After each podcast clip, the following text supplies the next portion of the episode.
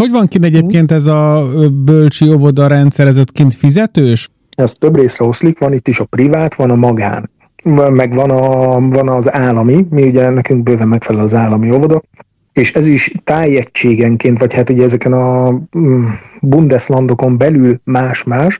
Bécsben itt elég korán mehetsz már óviba, de például falun ott, ott nehezebb helyet találni az is nagyban függ, hogy van-e a, hogy dolgoztok-e mind a ketten, mert hogyha anya do- otthon van, nem dolgozik, vagy még egy kisgyerek van otthon, akkor nem veszik be akkor legyen otthon anyával. És nekünk is, nekünk ugye jött is adni, beadtuk már, mikor született, egyből beadtuk az összes papírt neki, hogy óvoda, stb.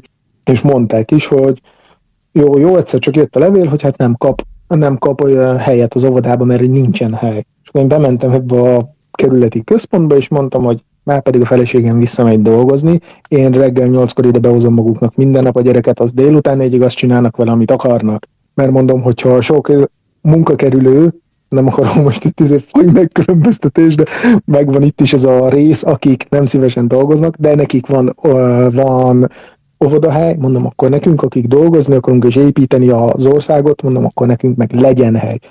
És két nap múlva jött a levél, hogy igen, mondtam, hogy tök mindegy, de ott a környéke legyen egy óvoda és két nap múlva jött a levél, hogy mégis találtak egy helyet a kislánynak abba az óvodába, amit mi egyébként kiválasztottunk, amit van a háztól két sarokra. Úgyhogy felvették az óvodába, ő azóta, ez, a, ez ugyanaz az épület, az óvoda, az iskola, annyi, hogy más-más ajtón kell bemenni, és ő azóta gyakorlatilag ott van az óvodában. Fizetős? Az óvodában csak a kaját kell fizetned, az többi minden ingyenes. A kaja kerül egy ilyen 60 euró, 65 euróba kerül, de ez egy ilyen svéd asztalos történetet kell elképzelned, és akkor a gyerek válassza ki, hogy mit teszik róla konkrétan.